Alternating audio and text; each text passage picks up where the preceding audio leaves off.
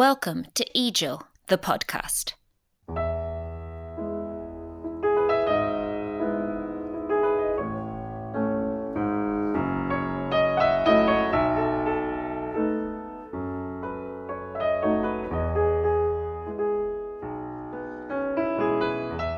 Welcome to episode 19. I'm Philippa Webb, and I'm joined here with Professors Dapo Akande and Marko Milanovic. And our special guest for this episode is Professor Oona Hathaway, professor at Yale Law School. So, we're gathering here more than one year after Russia's invasion of Ukraine, a grim anniversary. And we're going to be covering very recent developments and some big international law issues. I should mention at the outset that each of us has been advising Ukraine either directly or indirectly on some of the issues that we'll be discussing.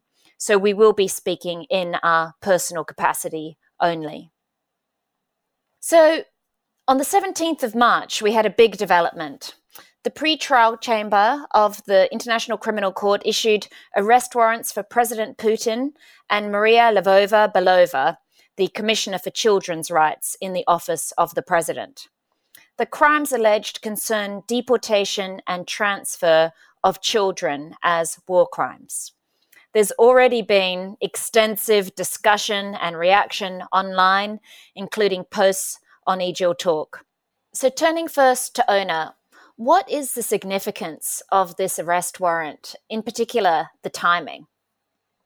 Well, I think the significance um, is twofold. I mean, so there's of course two individuals here that are that are um, subject to the arrest warrant. There's uh, Ms. Maria Lvova Belova, who you mentioned. Um, she's a relatively young member of the Russian government. She's the commissioner for children's rights in the office of the president of the Russian Federation. And I think the significance there is that um, the ICC is clearly trying to send a message to sort of lower level members of the Russian government um, to encourage them to think twice before participating in the war and um, and participating in war crimes as part of the war effort. Um, then the significance of the of the arrest warrant against Putin, um, I think, is to signal that the ICC is going for the very top. Um, that there's a that there's they're not going to be shy about trying to get the very highest level uh, members of the Russian government sending a signal to Russia um, that uh, that the entire government is potentially going to be held responsible. And I think it's also to really assert the relevance of the International Criminal Court and its ability to go after the person most responsible for this war, and that is, of course, Putin. It may also be that there is the timing. You, you asked about the timing. Why now? Um, so I think first of all, you know the ICC wants to show that it can move quickly and precipitously, you know that it's not going to be sort of sitting around forever developing the evidence.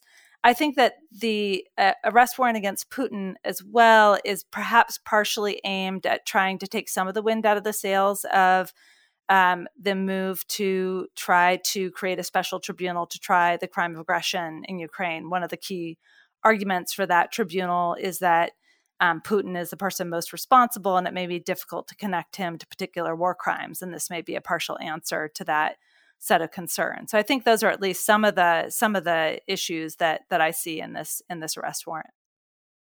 I think t- timing wise, it's also very interesting that that actually this arrest warrant comes out a few weeks after Putin on TV uh, essentially embraced this whole policy of taking children from Ukraine and having them adopted in Russia by Russian families. And Maria Belova actually herself adopted a child from Ukraine. So the whole thing sort of unfolded on everybody's screens. And in terms of evidence, like if you have to run a trial, all you have to do is play the video of that press conference and a couple of other things, and it's a slam dunk. Right. So this is not a war crime where you need to do an enormous amount of hard work to connect the offenders to the offense right? So th- that that's I think partly the explanation of it. It's easy to mm. to justify to the court and to the public, you know, why they had to do it. Are there echoes of what um, the prosecutor, the former prosecutor, did uh, with the Lubanga case, where it was a very narrow uh, charge, conscription of child soldiers in that case, in order to, I suppose, have a strong case on the evidence and uh, have in, the end, it didn't work out this way, but have a fairly swift proceeding. On the one hand, you see the advantages in terms of messaging and efficiency. But in terms of the narrative of what, in particular, President Putin is accountable for, although these are very serious war crimes allegations, it, it doesn't reflect uh, the true accountability that uh, I'm sure Ukraine and others hope he will face. I think you're right about that. I mean, I think part of what's going on here, I suspect, is an effort to really um, make a case that that no one could defend. You know, no no one is going to say that the taking these children from their homes and uh, subjecting them to reeducation is um, is you know anything other than atrocious and horrific. Um, and and here I want to give some credit to my colleagues at the Yale School of Public Health, the the group that put together a lot of the evidence um, that this conflict observatory report that was issued on February 14, 2023, really documents the kind of horrific, um, uh, you know, really the war crimes that are being committed against these children, you know, the way in which thousands and and probably more than they actually have specific documentation for, they particularly documented with extraordinary satellite imagery. Um, uh, the existence of a number of camps of children um, being uh, taken from Ukraine and then relocated to Russia and subjected to this reeducation and sort of de Ukrainianization really is extraordinary. So I think there's a way in which um, this kind of narrow focus is maybe meant to kind of start with the most compelling case, and then and following on the issuing of this pu- this public report to really kind of build public support for what the ICC is doing. So the arrest warrant, apart from its temporal and significance and its significance for the ICC as an institution, also raises very challenging issues of international law beyond the charges. I agree with you, Oona, that uh, the charges are clear and the evidence appears to be very compelling. But more in terms of the procedure of the court and its place in the international legal framework.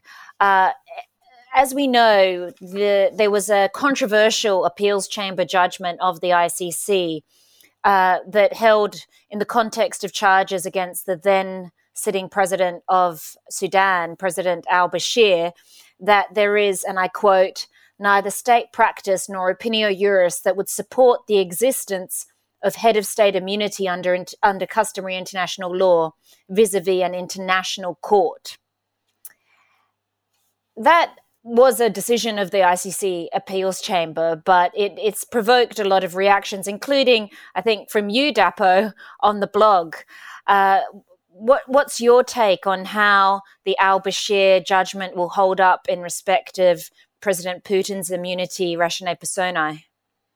No, it's an inter- interesting question. The whole question of you know immunities of heads of states before international tribunals. And I think it's important to be clear about what the issue is. The issue is not really about the immunities of heads of states before international tribunals, full stop. The issue is about the immunity of the head of state, of the head of a state that is not a party to the instrument that creates that international tribunal. That's what's what was at issue in Bashir, and that's exactly what's at issue here in the Putin case.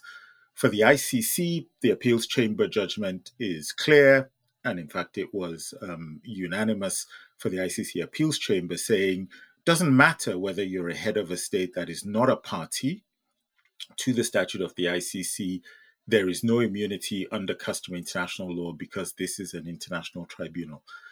The other thing to think about is that actually the Bashir case had two aspects, which will also be relevant here for Putin. It's not just about the immunity before the tribunal as such. What was really at issue in the Bashir case was whether or not the states parties to the ICC were entitled then to arrest. And in fact, I think that was probably even more controversial than the finding that there was no immunity before the ICC itself.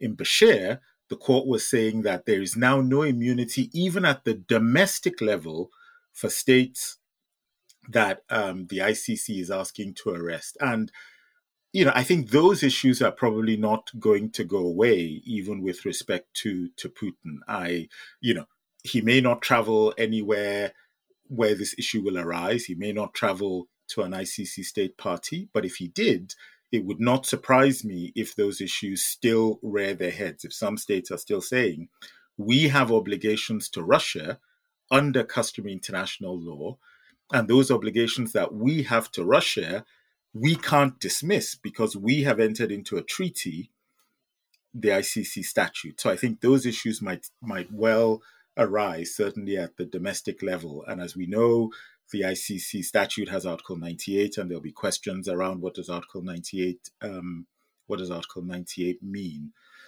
We'll see what the court decides. I'll be surprised if the court goes back on what it held in Bashir, but I'll also be surprised if all states take the view that the Bashir judgment simply resolves the question for them.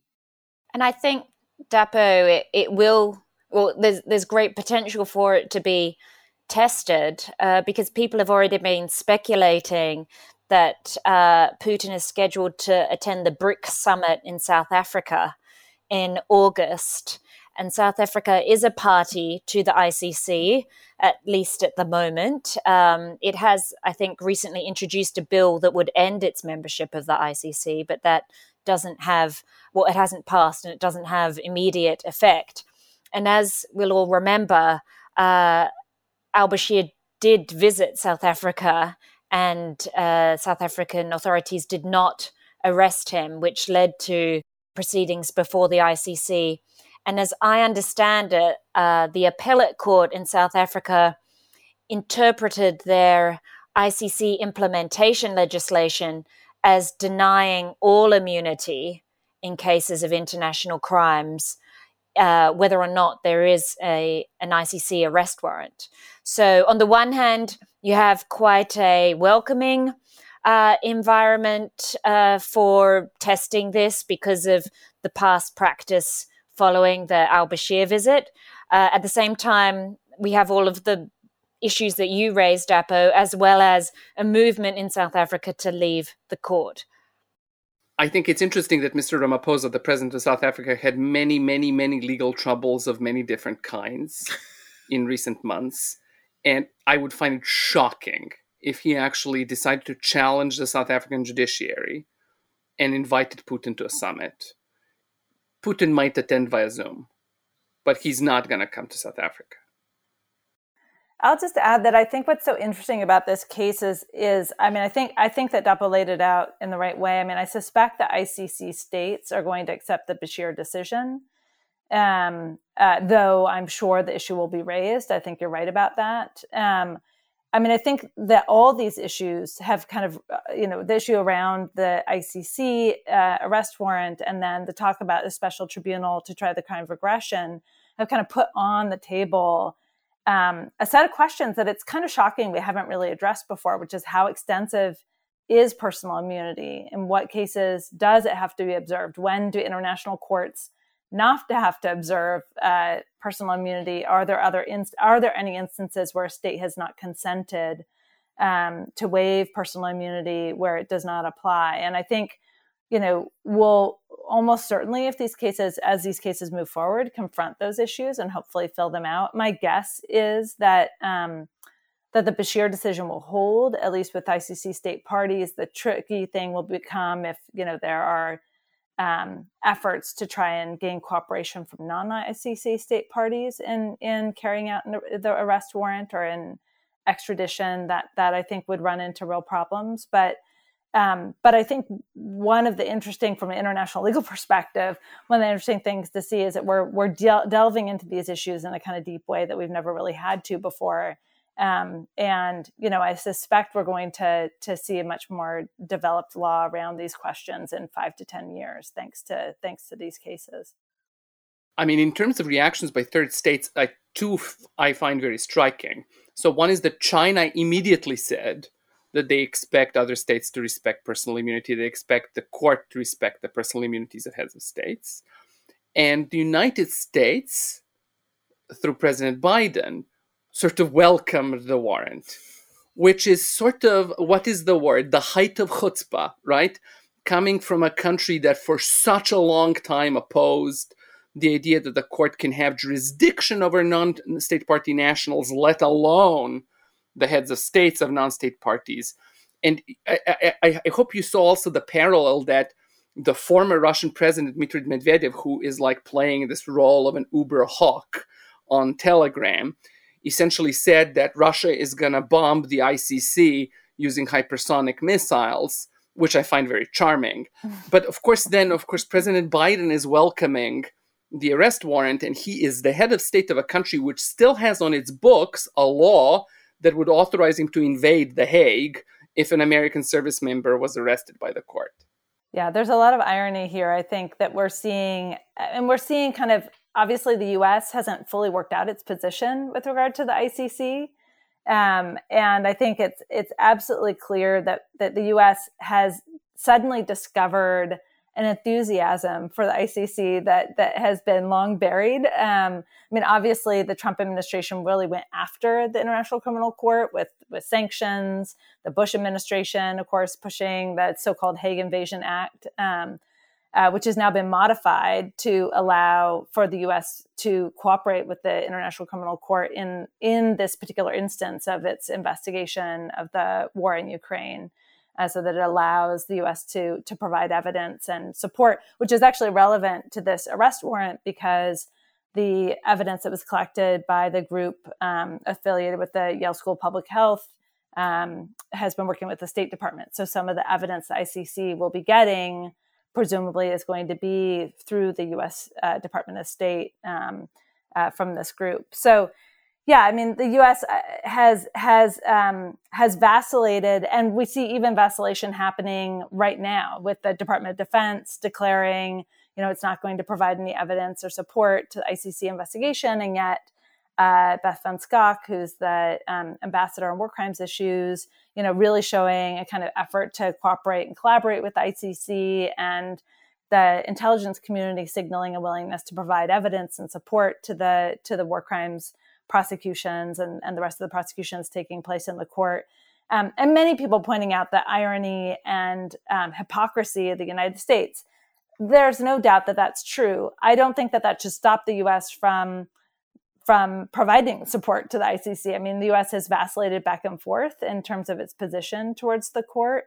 Um, and to my eye, this is this is a great development of the willingness of the U.S. to support the work of the court and not getting in the way of it, and even maybe you know help provide the evidence um, but yes i mean it is a height of chutzpah there's no there's no doubt about that can I just say something about the charge? So, Pip mentioned earlier the narrowness of the charge, and I think it's sort of unavoidable that when one looks at it, one says, look, this is horrible, um, what this charge reflects, but it's still very narrow considering the, the whole breadth of issues that are going on in, in Ukraine. And the narrowness will, I suspect, lead for some to continue to call for a possibility for, you know, an aggression tribunal so that the full breadth of what's going on is is captured. Um, but one interesting thing about this particular charge, it's about deportation of children from occupied territory, so protected persons under the Fourth Geneva Convention. And this requires actually showing that this is taking people out of occupied territory and transferring them outside of that occupied territory. So it would actually require a finding that this is occupied territory. As we know, Russia claims that these bits of Ukraine are now part of Russia. You know, we had the referenda that Russia held in these in these places, and Russia says this is now part of the, the territory of Russia. So, despite the narrowness, one upside of this charge actually is that it requires the court to say something about the status of the occupied territories. Now, you might recall that in the context of the situation in Palestine, the ICC already faced this issue. The ICC faced the issue of whether or not it can make a determination that bits of the occupied Palestinian territories are in fact that and not Israel East Jerusalem and other places. And there, the court felt undeterred in being able to do this. And you can imagine that it's tricky, the court having to make these determinations. If this was the International Court of Justice, you'll be talking about monetary gold. Can it decide on, you know, the rights and obligations of non-party states? In the Palestine, uh, not advisory opinion, the Palestine situation, the ICC has said we can do this, and they will then have to do this here, and that will be significant, at least in having some judicial finding about the fact that, you know, no, Russia, you haven't legally incorporated these entities. They're still parts of Ukraine under your occupation. In terms of judicial finding, though, uh, remember they, of course, they don't try cases in absentia. They can, however, issue a decision on, confer- on the confirmation of charges in absentia. So it is like i mean let's be straight. There is no way putin is going to end up in the hague unless he is toppled from power in russia. It's just not going to happen otherwise. And of course it's 99% likely that is not going to happen and he's going to finish his life in his palace you know living happily ever after. There is that 1% chance but let's see right? However so that means there will never be a judgment in this case almost certainly However, there could be a decision on the confirmation of charges, even in the absence of the accused. And there, the pre-trial chamber could make that determination, that what that you said, that this is actually Ukrainian territory and that the only plausible defense that the defendants could make, which is actually, no, no, no, these are Russian children from Russian territory, could, simply couldn't apply. That's a good point. And in the bigger picture, some of the findings um, may be used eventually at the ICJ or the European Court of Human Rights, which also have cases looking at Russian conduct from different angles. And uh, there's speculation that the removal of children and the, the elimination of their connection to their culture and their people may be a form of genocide. Uh, and there's also issues in the European court case about the status of territory, um, the amount of control that it's under. So we might see uh, some interesting judicial dialogue, uh, hopefully, all pointing towards accountability. So we've been talking about uh, these these charges, which are of war crimes against two people at the ICC. But of course, there's the bigger picture. And since October last year, there has been waves of attacks by Russian armed forces on Ukraine's energy infrastructure.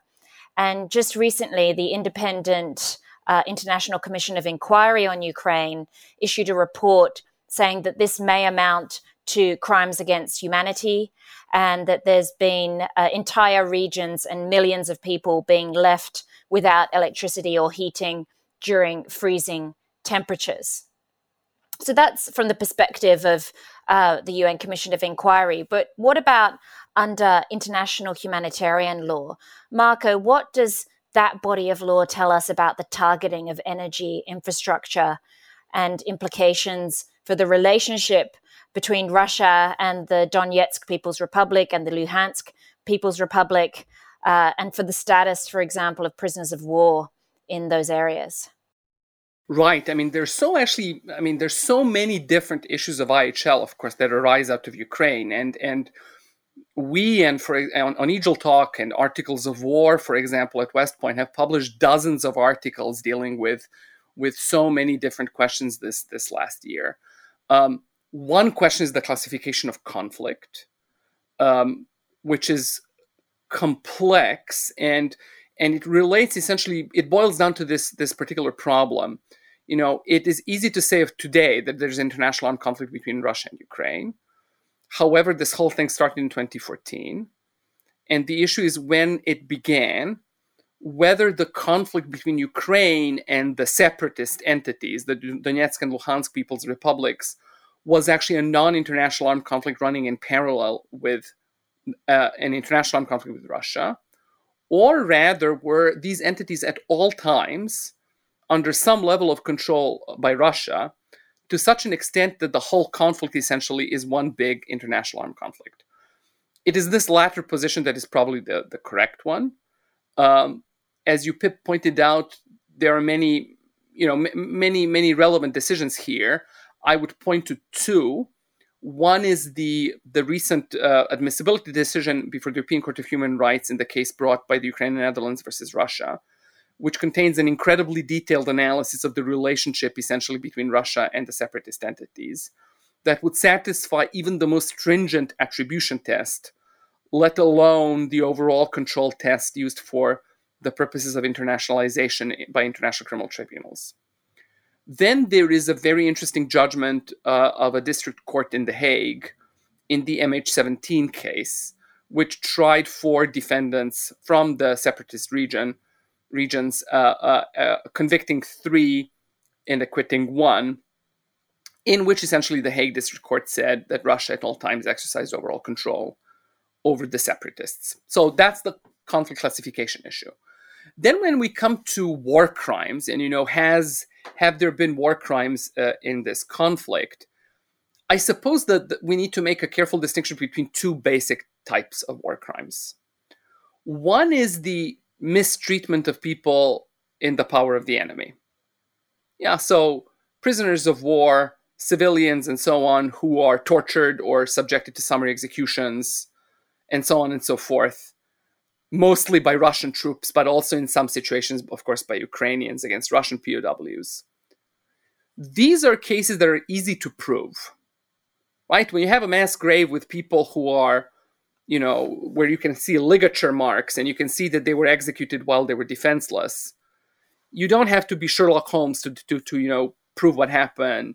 And the, the, the, the basic crime base is not something it's hard to document. I mean there's so much documentation work to do but the bottom line is not difficult to prove.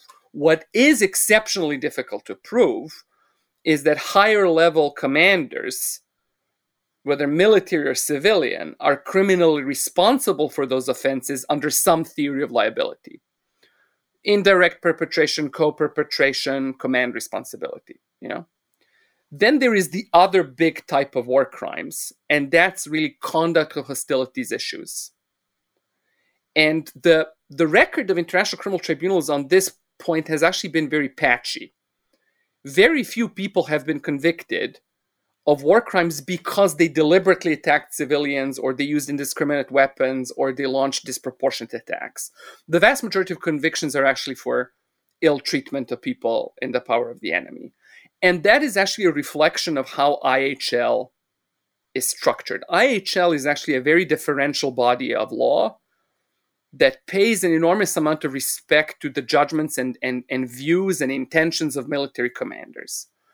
And even when you see, you know, devastated cities in Ukraine and the use of high value explosive, you can't infer simply from that that these war crimes have been committed. I think I mean I, I can park it here now, and then I, we can talk about civilian the attacks on power infrastructure in particular. But I just wanted to clarify the distinction between these two different type kinds kinds of war crimes and how it, the second type is much more difficult to prove. Can, can I jump in with a question um, here, Marko? I, that's so interesting, and I and I I find everything you just said really persuasive. I wonder though this this argument that you make that there's been very few um, war crime prosecutions for the second type, the sort of directly uh, targeting civilians or civilian infrastructure. How much is that due to the fact that we have not had that many uh, war crimes uh, trials in cases involving an international armed conflict? Um, the vast majority of the cases are for NIACs, and so you know the the issues of course are different you know this is this is distinctive in some way in that the post-war era has largely been one not entirely devoid of international armed conflict but where international armed conflict is is um, certainly dwarfs uh, is dwarfed in comparison to non-international armed conflict and a lot of the uh, accountability has has sort of followed suit. Um, so how much is that is this might this be different because we're dealing with a international armed conflict and we all are watching on television every day the sort of bombing of hospitals and you know apartment buildings and you know those are some of the most horrific um, acts of the war. I mean not obviously the the tra- treatment of individuals is terrible but but this is a case where maybe the the this is an easier case to prove than than might have been in the past i think you're definitely right Oona right so that does explain, you know, why why the vast majority of prosecutions have been for mistreatment issues. Uh, it's also it's not just simply there's international armed conflict. It's the international armed conflict between adversaries that are in some sense peers that use more classical means of fighting. You know, so for example, these massed artillery fires, right? So this this incredible mass use of artillery and explosive weaponry in, in urban areas. We've had that a bit in the former Yugoslavia, for example. You know, so Vukovar is is the the destruction of Vukovar is is one such example, but we have not had many. And so, for example, at the ICTY, the the one other so th- there was the bombing of Dubrovnik, which was you know a conduct hostilities issue, um, where there was a successful prosecution. The the really horrible, um, probably the most horrible case that tells you how difficult these cases are to prove, even if they're brought uh, uh, uh, to trial, is the Gotovina case, which dealt with the shelling by Croatian forces of Serbian of, of Serbian inhabited cities in Croatia and the mass exodus of Serbs from Croatia, which which culminated in this uh, a very divided appeals chamber judgment. I was just going to jump in there to to say that it's true that we haven't had many prosecutions with respect to international armed conflict. But it's also the case that the ICTY, you know, went out of its way to say that the law in this regard is more or less the same in non-international armed conflict as it is in international armed conflicts. This is one of the big things that they were suggesting in um, in the Tadic case, and then they carried on through to other cases. And so part of it actually i think is not about the difference in the law because the ICTY I was trying to say the law is the same even though this is a non in some cases could be a non-international armed conflict the law is more or less the same it, it may be about the parties themselves you know the type of fighting that we that we see but I think it's also ultimately about what Marko was saying. It, it has something to do with the nature of the rules whether it's rules in international armed conflict or rules in non international armed conflict, they require the tribunal to, to go into places where it's actually very difficult for third parties to, to, to judge and to assess. Even the very basic question of whether or not a particular objective is a military objective or a civilian object, we can't answer that question just by looking at the building because it could be even though it's a residential building, you know, there are circumstances where, as we know, it could still be a military objective. And so it's just very hard for tribunals to actually make that judgment unless they really have the facts and the evidence. And then, of course, once we get to issues around proportionality, indiscriminate attacks, it makes it even more difficult to make those judgments, unlike, as Marko was saying, in case of, of treatment of persons who are under the um, the power of, of of the enemy. Following up on that point, Dapo, uh, Marko, isn't it arguable that, at least from the Russian perspective, suspending disbelief for a moment, that these energy uh, infrastructure targets could be characterized as at least mixed military and civilian use? Yes, it is. And that's why at the very beginning of these waves of attacks by Russia at that sort of started, you know, in the autumn. Um, at the very beginning of these attacks by Russia uh, against Ukrainian energy infrastructure, you could not conclusively say that these were violations of IHL, let alone that they were war crimes. Yeah. So I mean, we need to be clear first of all about the the basic targeting rule here, right? So the targeting rule, the principle of distinction, Articles 51 and 52 of Protocol 1, which are regarded as reflecting customary law. You know, the, the, the basic idea is that civilian objects cannot be made an object of attack.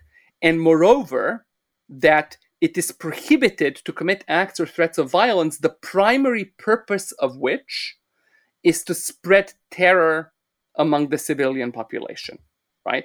Now, the question is how do you prove that there's a primary purpose of spreading terror? Because civilians will get terrified from being involved in that type of conflict. And then, of course, the next rule is the definition of a military objective, right? So that has, as you know, two prongs. So a military obje- objective is an object which, by its nature, location, purpose, or use, makes an effective contribution to military action and whose total or partial destruction, capture, or neutralization offers a definite military advantage, right? So power infrastructure traditionally has been considered as potentially being a military objective. And numerous militaries in numerous circumstances did target power infrastructure. So, you know, the clearest example would be a power plant that supplies a munitions factory. Yeah? So that, you know, produces artillery shells.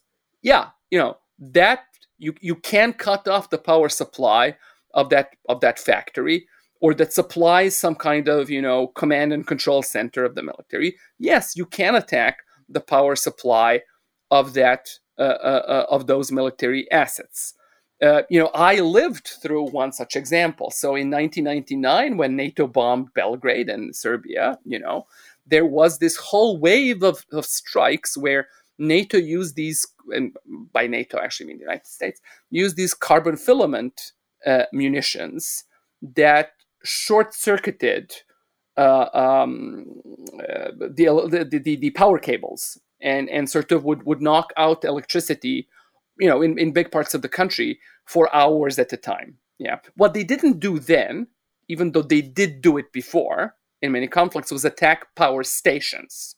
So the generator stations. Yeah.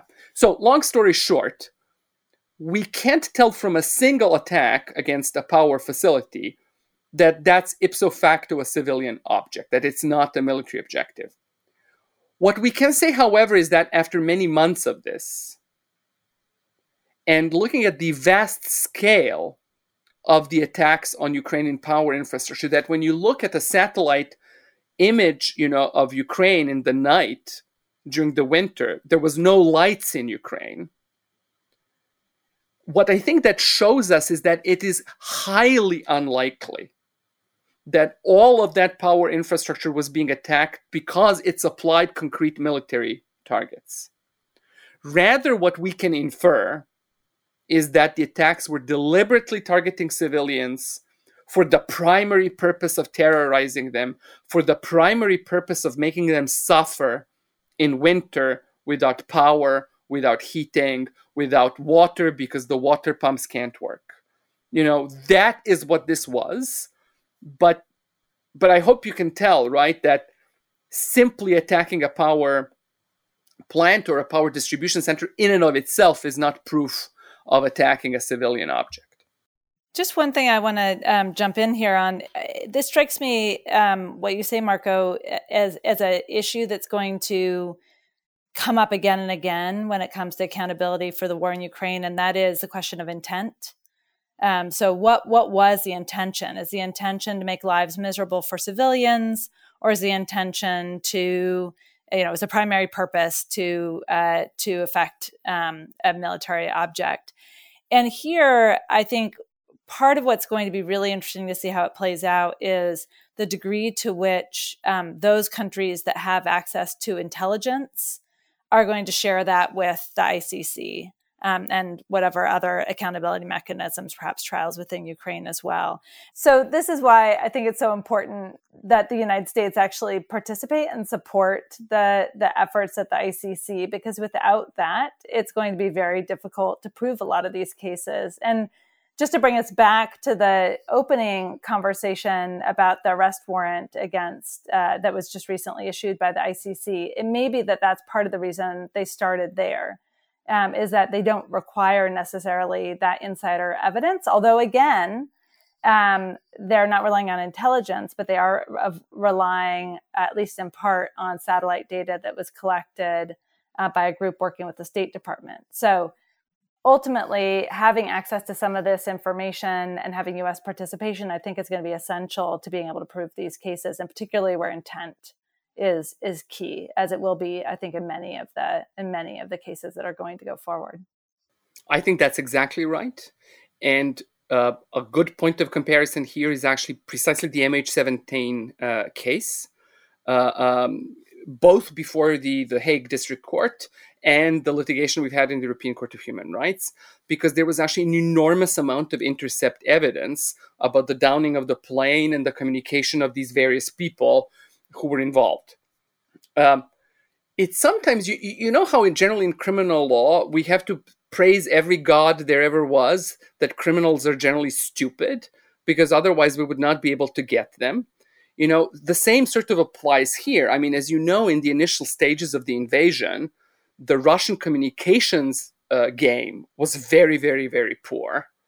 And it meant that they were often communicating using unencrypted channels using you know, uh, regular mobile phones. So certainly in the early stages of the conflict, I am sure that Western intelligence agencies and Ukraine have an enormous amount of intercept data.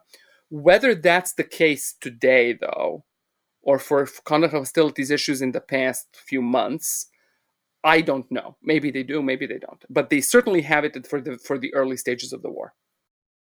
So we've been talking about routes to accountability, whether it's individual accountability or uh, accountability uh, on the international level and for violations on, as, as Marko said rightly, a vast scale. Well, the next step after accountability is reparation, compensation, restitution of some kind. Ukraine estimates that there's been a trillion US dollars worth of damage inflicted to date. Usually, that would seem to be a completely unachievable level of compensation, and, and it may well still prove to, to be hard to meet. But a distinctive feature of this situation is that the Russian central bank has $300 billion worth of assets in foreign currency reserves uh, around the world in countries like the UK, the US, uh, France, and Germany that have been frozen uh, in the days after the invasion. There are, of course, also the assets of oligarchs and other entities that might be contributing to the war effort. But let's focus in our discussion now on the state assets. And, and we come to another type of immunity uh, different from what we discussed in the context of the arrest warrant. Here we're talking about immunity from enforcement. As we know, in 2012, in the jurisdictional immunities judgment, the ICJ explained that immunity from enforcement is a high bar and that you can't take a measure of constraint as a domestic court against state property unless it falls into very narrow exceptions, the most relevant of which is where the property is in use for commercial purposes. Well, central bank assets don't tend to be in use for commercial purposes. And in any event, uh, states tend to give very high protection to central bank assets. In the UK, our legislation deems them to be immune from enforcement and in the US, for example, they are immune if they're used for central banking purposes, which uh, can be broadly interpreted. So, how do we then move from freezing, which has been done of these assets, to seizing them to compensate Ukraine and its people for uh, the enormous damage and suffering that has been inflicted? Well, there's all kinds of uh, initiatives underway. There's all kinds of theories being uh, put forward and creative thinking. I'm just going to explain briefly three approaches that have been uh, suggested and then uh, open it up to, to views. So, one approach for overcoming immunity from enforcement for Russian state assets is to do it through a purely executive process because the law of state immunity, so the argument goes, only applies when you have the exercise of judicial power. So if you keep it at the executive or legislative uh, level, then that's a way of avoiding uh, the uh, bar set by immunity. Now, of course, there may be other bars that come into play, but immunity uh, would not be relevant. The second approach is an exception approach. And that could be an exception for the enforcement of international judgments, which I think is arguable under customary international law, or it could be an exception uh, for aggression or uh, the kind of atrocities that have been committed. And that's been the finding, I think, of some Ukrainian courts. The third approach is justification, where you might violate international law through confiscating uh, state assets, but there's a circumstance precluding wrongfulness that applies. That might be self defense, or it might be a countermeasure uh, trying to bring Russia into compliance with its obligation to provide reparation. There's very little state practice on all of these approaches. But as with everything we've discussed, we are in new territory. And as Oona said, uh, the next five to 10 years may reshape international law in this area. What do we think about approaches to from moving from freezing to seizing and giving Ukraine a chance of reparation? It's really interesting on, on the first approach that you talked about. So the uh, the one that says, look, if you do it through executive action or even possibly through legislative action, the law of state immunity doesn't apply at all. Now, that might sound counterintuitive. People might say, how could it possibly not? You know, that would seem to be a greater interference with a foreign state than if it's done through a judicial process. But actually, when you look at national legislation and when you look at the relevant treaties, whether it's the European Convention on State Immunity or the UN Convention on Jurisdictional Immunities, you will see that with respect to immunity from enforcement, they apply to acts that are done in connection with judicial proceedings. That's just the way in which they are stated. Having said that, though, one question that arises is in the jurisdictional immunities case, which Philippa referred to, the ICJ said these immunities are derived from sovereign equality. That's the basis. Both it, the immunity from jurisdiction and also immunity from execution. And, and so one might argue that, look, if sovereign equality says you are immune, if you do it through your judicial processes, it would appear to be the case, or one might argue that sovereign equality would still provide for the same immunity, even if you do it through uh, executive or judicial action. I think that's one argument that one needs to think about on the countermeasures um, approach, so you'd accept that there is an immunity, but then you'd say, look, what we're doing here is we're responding to Russia's violations. I think there are two things that would come into play here. Number one, you'd have to accept that states that are not directly injured, in other words, states other than Ukraine, are entitled to take countermeasures. And that's something which the ILC articles on state responsibility do not pronounce on but where I think, at least in terms of the academic literature and the, you know, the views of some, we are at a stage where these so-called third-party countermeasures are, are permissible. But states would have to come out and actually say that. They would have to come out and express a view that we are doing this even though we're not directly injured because Russia's violations are violations of obligations erga omnes. And I think that that's where international law is today. The second potential obstacle, though, that you would then need to cross is one that's relating to countermeasures itself. In principle, countermeasures need to be reversible. And you might say, well, if you seize Russian assets, how is this reversible? Obviously, freezing is reversible. How is seizing reversible? So, there, I think it would depend on what kind of assets we are talking about. Hmm. Insofar as we are talking about cash or things that are similar to cash, then in principle, actually, it is always reversible because if I take your 10 pounds and I say, I'm taking your 10 pounds because you owe me 10 pounds, if you pay back the 10 pounds, I can always return to you the first 10 pounds I took. That's always reversible. And I think that's the position that we are in in relation to these Russian assets. So I actually don't think reversibility is a huge challenge, except Reversibility would be a challenge where we go after assets other than cash. If you're seizing buildings, if you're seizing yachts, if you're seizing things which, you know, and then selling them and giving them away, and then using the money to pay compensation, those would be things that would not, in principle, be reversible.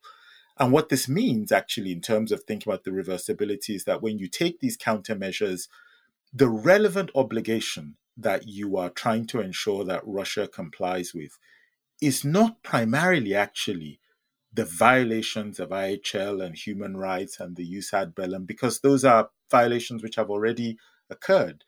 The relevant obligation that you're trying to ensure that Russia complies with is the obligation to make reparation. That is the violation that you're trying to induce compliance with. And if Russia were to comply, miracle of miracles, then you just give them their money back. So I, I actually think that that's quite a plausible route to go down, but it requires states being willing to acknowledge, you know, we can take countermeasures, and that's what we're doing in this instance. What would you say, Dapo, to the temporary requirement? Because it's interesting in the ILC commentary on countermeasures that it says that they must be temporary and then reversible as far as possible. And the reverse as far as possible appears to apply to the as far as possible uh, phrase. So a, a, bit of flexibility there. And I take your point on the the cash, but if you actually seize something and distribute it, can you, in good faith, say that this is a temporary measure? Well, I think it's. I think you can say it insofar as you say that what we're doing is we're doing it until Russia fulfills its obligations to make reparation. Right. So we take Russia's 300 billion or whatever it is. And if Russia you know, if it pays the compensation that it owes, well, there you have it. There's your 300 billion back, Russia. So, in that sense, as long as we are clear in our minds that this is directed at Russia's obligation to make reparation, then I think you can say that it's. I see the temporariness, I may be wrong, but I see the temporariness as being similar to the reversibility argument. Can I do a quick thought experiment slash question? So imagine we had an advisory opinion before the ICJ on this topic, like the current ICJ. Of the 15 judges, if you were a betting man or woman, how many would you say would embrace the theory? No, just, you know, this is not an immunity question if it's done through legislative or executive action.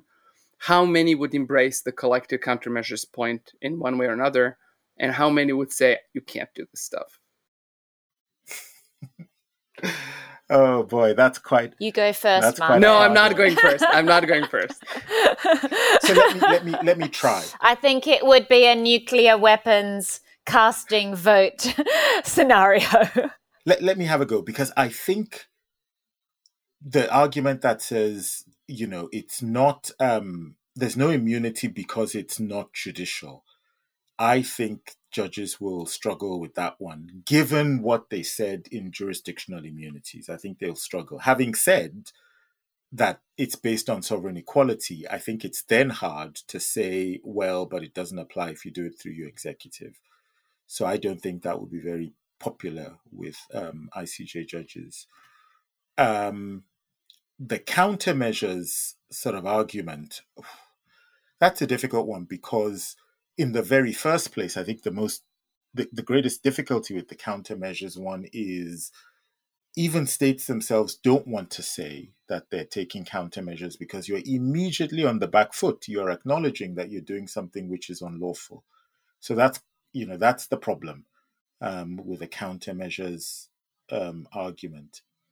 But I think in this scenario, as in the Russia, let me just put it this way: if I think about the the provisional measures order in Ukraine Russia genocide convention case um, and how willing the judges were to go along with the orders that they made then, I wouldn't rule out also a countermeasures argument in, in this type of scenario. Uh, if I may, I'd like to just jump in on this point. I mean, I think I'm with you all the way, Dapo, until I get to the reversibility point. Um, and it strikes me as difficult to make the claim that if you start dispersing funds, even if you maintain the principal, but you disperse the earnings, that it is fully reversible because, you know, of course, the value of that 300 billion is is is declining over time. Um, if you're if you're you know spending out uh, the the earnings from the from it, and in a way you're you're you're you are seizing it. I mean, you're you're taking it and, and not fully reversing the entire value of the asset if you're returning an amount that you know you return 300 billion in five years that's not the same thing as 300 billion today um, so that's where i struggle. I'm with you on some of the difficult points and i'm with you. I, I, think you're right about the first point about um, i don't i don't find entirely possible to claim that the that the sovereign immunity claims only apply to judicial action. That just doesn't make a lot of sense. I think I'm with you on what I think you're struggling with, but I actually think there's plenty of evidence for the idea of, of collective countermeasures for omnes obligations. But I, um, I think where I run into trouble is where uh, where we're talking about reversibility, and that's why I would think probably the more likely way forward um, is that be, countermeasures will continue to be used as a basis for continued freezing of assets, um, even after the war comes to a close on the claim that you made, which is this idea that um, countermeasures can be put in place for the failure to pay reparations, and that that will be sort of essentially held and unless and until Russia um, provides reparations. But the downside of that approach is, I think, um, that you know, in the meantime, those assets are not going to be able to be used for for Ukrainian rebuilding. At least that's where I am in terms of looking at where the law is. Um, and you know, uh, although I, I can see the argument that Ukraine is trying to make, I just don't, I don't, I don't think the court's going to see that as fully reversible, even if the three hundred billion dollars is preserved. Can I just come back on this issue of the value of of the money? And I think this is a really good point, actually. Um, I was discussing this with somebody, and I have, you know, who who made a, a similar point about what about the the value of the money, but on the other side as well, by which I mean on the side of the reparations, that is also something which typically actually you would also say you need to think about the interest as well, right? So it's not just on the Russian side, where you say, well, if you take $300 billion today, that $300 billion today is not the same as returning $300 billion in five years' time. On the side of the victim, it's also the same thing. If you owe $300 billion today, that's not $300 billion in five years' time either. So if we're just talking about the appreciation of the value of the money, that actually applies on both sides, both on the side of the assets and on the side of the victim who's due compensation. So I, would still argue that it, it comes out in the wash. Back to Marko's thought experiment, we missed one of the approaches. So we we talked about the avoidance approach using the executive or the legislature and how that may not gain much support. We've talked about countermeasures, justification. But the other approach I put forward is one I think that would appeal to the court, which is an exception for enforcement of international judgments. And I think there is a basis in customary international law that immunity from enforcement doesn't apply to the enforcement of international judgments where that court had jurisdiction over the foreign state. And we are in that scenario uh, with the European Court of Human Rights case between Ukraine and Russia. Uh, at the time, Russia was a member of the convention, a party to the convention, uh, and the court, the ICJ, will, uh, I'm sure, deal with Russia's preliminary objections in uh, the genocide case at the court. Now, that's a narrow exception. I think it goes back to Corfu Channel and monetary gold and practice around uh, the Albanian share in that gold. Uh, but there isn't practice going the other way to dispute it. So, sparse though it is, I think it is quite compelling. And it would be something that appeals to an international court. The downside of it is that you have to wait for the international judgment to come out. And uh, the both the European Court and the ICJ are not known for issuing 300 billion or one trillion dollar damages awards, uh, but it's something to wait and see. I would agree with that. Um, just a really quick point to add. I mean, I think there are other downsides. One other downside is that it does encourage a kind of uh, rush to the courts, um, and you wouldn't, you know, by any count, the assets that are being frozen are not going to match the harm that's being done. Um, and so you want to be careful that it's not just the first person to file or the first cases to go forward or the ones that get compensated and everything behind it doesn't. And the second problem is that at least the cases that currently exist are are uh, and that are likely to to take place in the International Criminal Court are for war crimes, crimes against humanity, and potentially genocide. None of that gets to the crime of aggression, um, and much of the damage that's done is a result of the illegal war, um, which is not necessarily captured in those crimes.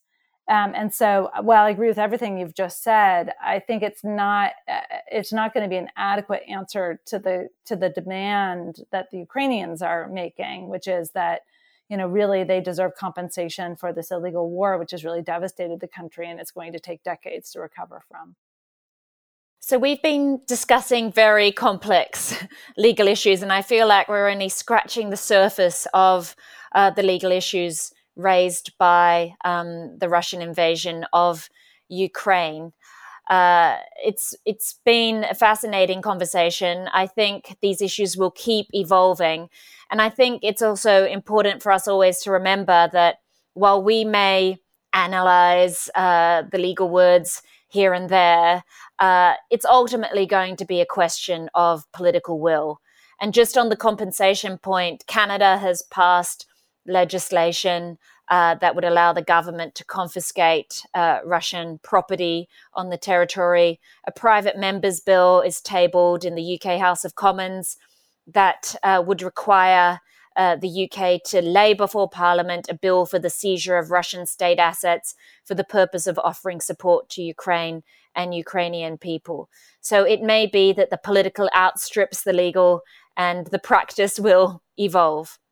Thank you so much for joining us, Oona. Thank you to Marko and Dapo as well. Thank you so much. It was a lot of fun.